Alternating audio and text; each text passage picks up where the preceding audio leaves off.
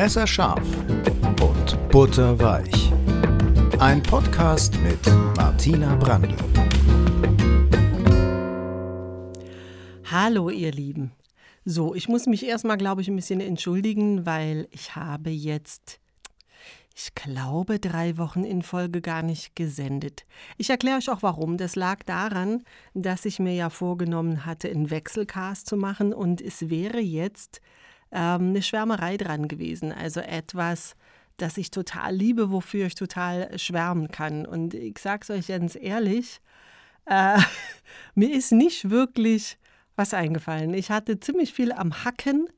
Wir haben auch, äh, Martin und ich, ziemlich viel gearbeitet am neuen Video. Ich kann keine lustigen Sachen mehr singen. Das war in der Abgabephase. Es ist sehr, sehr schön geworden. Ich würde mich freuen, wenn ihr euch das mal anguckt auf YouTube.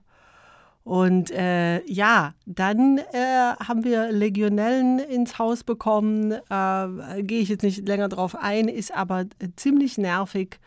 Und ähm, ich gewöhne mich langsam ans kalte Wasser. Und naja, sagen wir es mal so, die Moral stand nicht zum Besten. Jetzt wollte ich diese Woche wieder aufnehmen und habe gedacht, ah, was finde ich denn so richtig geil? Was war denn schön? Was äh, ist denn schön? Und ehrlich gesagt, das Einzige, was mir eingefallen ist diesmal, ist, ähm, ich liebe es, wenn Sachen aufgehen. Also wenn, wenn, wenn Sachen so genau zum richtigen Zeitpunkt aufgehen. Also sowas wie, sagen wir mal, ähm, du hast so ein kleines äh, Duschgel so, ein, so, eine, so eine Reisepackung und du nimmst sie mit in den Urlaub und genau am letzten Tag vom Urlaub ähm, ist sie fertig und du kannst sie dann wegschmeißen. Das finde ich richtig toll. Ne? Oder wenn du, ähm, ich habe ja fürs Gesicht so ein, ein Serum und eine Creme, ne? dass man beides jeden Tag benutzt und die, die zum Beispiel, die gehen nie zusammen alle. Es bleibt immer entweder Serum übrig oder Creme, das nervt mich total. Oder was mich auch nervt, ist, wenn du Kaffee einfüllst in den Filter. Also wir brühen unseren Kaffee ja auf. Und wenn dann äh, die Packung leer ist und du musst wegen einem Löffel Kaffeepulver, das noch fehlt, eine neue Packung anbrechen. Das hasse ich ja auch. Ich meine, ich könnte das jetzt umgehen, indem ich einfach so, so eine PET-Maschine nehme. Da geht natürlich immer alles ganz genau auf, aber das lehne ich natürlich aus Umweltschutzgründen ab. Wenn ich auf Tour bin übrigens, geht es mir auch so. Wenn ich, wenn die Frauen werden das kennen, wenn du so eine Wimperntusche hast, die eigentlich schon so eingetrocknet ist, ja, die eigentlich wirklich so schier nicht mehr geht, wo du eigentlich schon so mit schon so mit so einem kleinen äh, Zahnstocher, die aus dem Wimperntuschenbürstchen rauskratzen und dann aufs Auge spachteln musst. Aber du, du treibst es weiter, weil du möchtest die neue Wimperntusche nicht anbrechen, weil du weißt, du bist danach zwei Wochen nicht auf Tour, weil vielleicht gerade irgendwie Sommerferien Ferien sind oder so. Und dann trocknet die ja womöglich ein. Denn das ist ja deine Tour-Wimperntusche. Für privat hast du natürlich eine andere. Ne? Und wenn diese Wimperntusche dann gerade noch so reicht für am letzten Tourtag, sagen wir mal am Sonntag, ne, dass du gerade mal noch deine Wimpern tuschen kannst und die dann noch in der Turnhallengarderobe in den Mülleimer pfefferst, dann ist es ein schöner Tourabschluss. Ja, oder wenn man zum Beispiel genau dann vom Stuhl kippt, hackendicht, wenn der Gin alle ist hahaha, Späßle gemacht. No.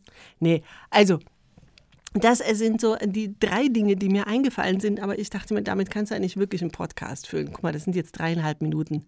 Und dann ist mir eingefallen, hahaha, es ist am Sonntag Muttertag.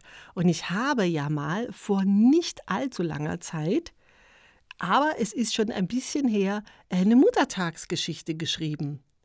Und ich habe ja auch schon von einzelnen Hardcore-Fans gehört, dass sie das nicht so schön finden, wenn ich vorlese, anstatt frei zu sprechen.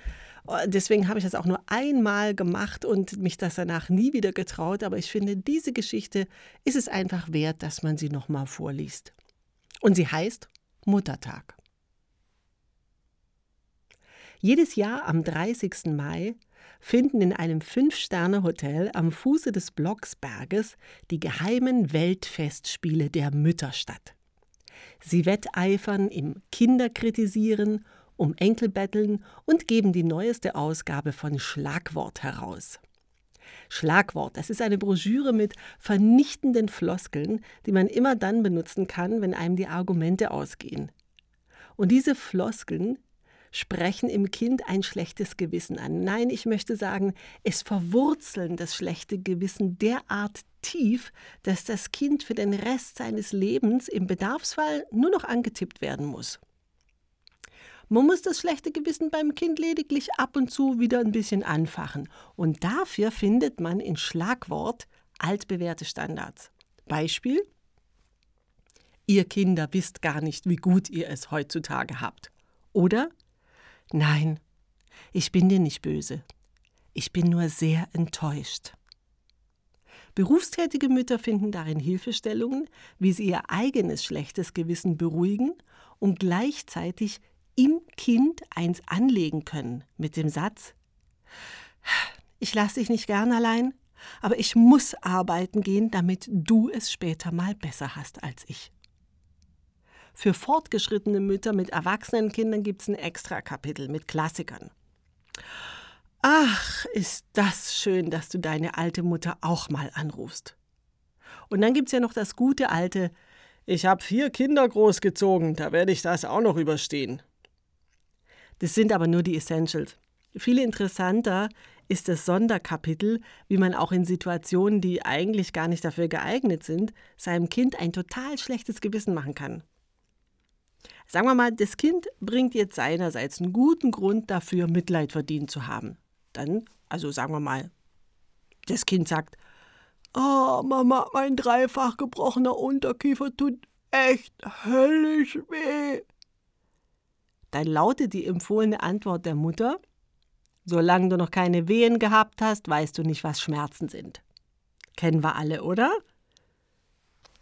Ganz früher in den ganz alten Zeiten konnten die Mütter diese Geheimcodes natürlich nur unter der Ladentheke bekommen.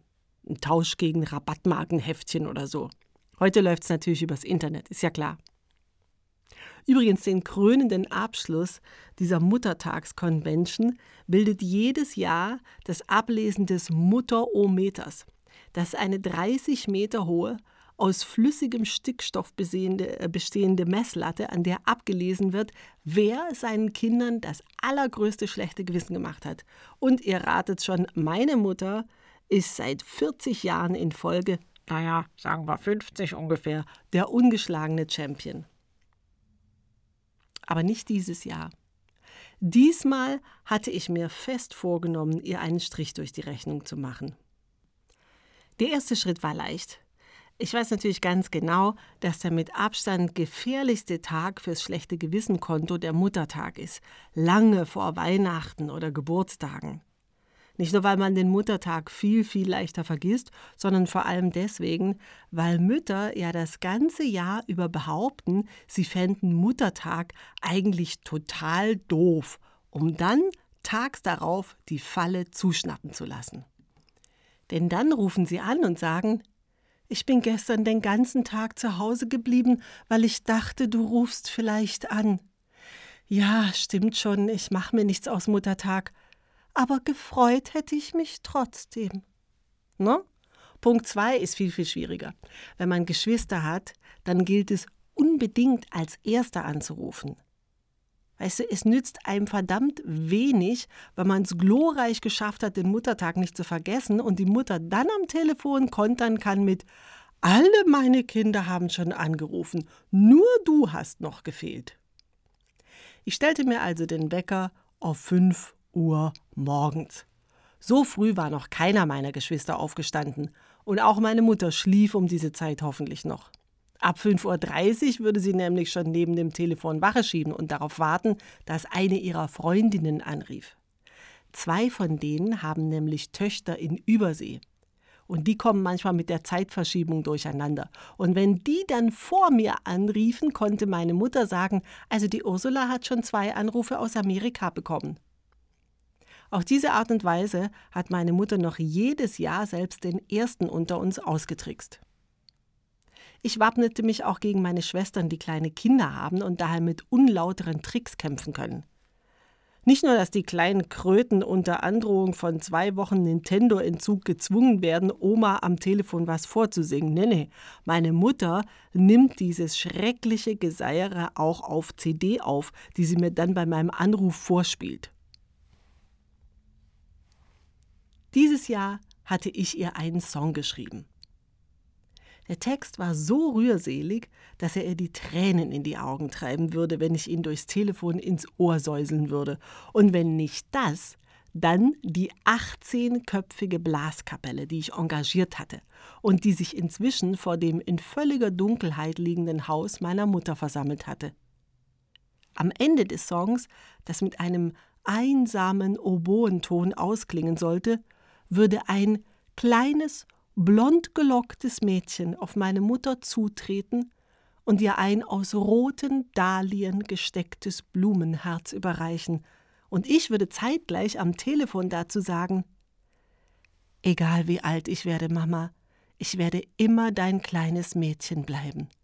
Ja, und dann würde es dreimal Pling machen und die eisernen Ringe, die meine Mutter im Laufe der Jahre um mein Herz geschmiedet hatte, würden zerplatzen. Ich würde frei sein, endlich frei von schlechtem Gewissen. Ich würde sie so mit Demut und Großherzigkeit überschüttet haben, dass sie mir nie, nie wieder einen Vorwurf machen konnte.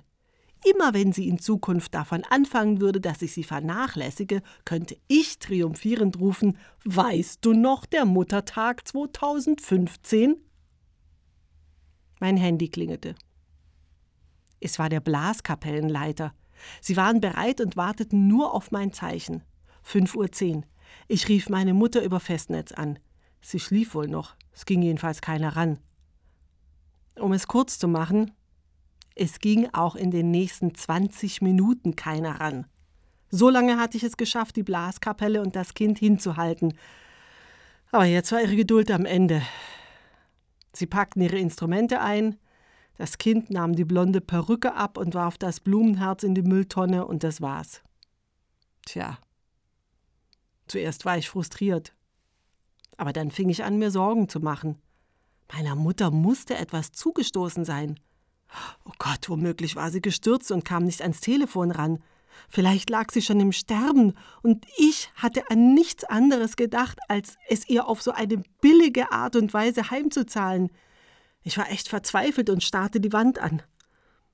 Ungefähr zehn Minuten lang. Dann klingelte mein Telefon. Meine Mutter war dran. Hallo, ich bin's. Ich dachte, ich rufe jetzt mal selbst an. Ist ja albern, den ganzen Tag auf die Anrufe der Kinder zu warten. Ich war platt und fragte, wo bist du denn? Na, auf Teneriffa, antwortete meine Mutter. Und wenn ich darauf warte, bis du von selbst anrufst, komme ich heute gar nicht mehr an den Strand. Ich weiß doch, dass du vor zwölf nicht aus den Federn kommst. Also das war echt die Höhe. Woher sollte ich denn wissen, dass du auf Teneriffa bist? Ich habe bei dir zu Hause angerufen. Na, dann hast du doch gemerkt, dass ich nicht da bin. Und wo sollte ich schon hinfahren? Ich fahre doch immer nach Teneriffa. Ich unternahm noch einen dummen Versuch, mich zu retten und sagte, ja, aber wie hätte ich denn rausfinden sollen, in welchem Hotel du bist? In der kurzen Pause, ehe sie antwortete, glaubte ich ein paar Mal das Geräusch von umgeblätterten, raschelnden Seiten zu hören. Dann sagte sie bestimmt, wenn es einem wirklich wichtig ist, kriegt man das auch raus. Mhm. Haben denn die anderen schon angerufen? fragte ich. Nein, sagte sie, aber ich kann jetzt wirklich nicht mehr länger warten. Ich habe mein ganzes Leben für meine Kinder geopfert. Ich muss jetzt auch mal an mich denken. Da hast du recht, sagte ich. Und jetzt sei so lieb, gib mir die Telefonnummer und warte noch zehn Minuten, okay? Dann legte ich auf. Ich war glücklich. Meine Mutter hatte mich zuerst angerufen. Und sie gab mir zehn Minuten Vorsprung, um meine Schwestern zu warnen. Sie hatte mich lieb. Das war meine Geschichte zum Muttertag, Freunde.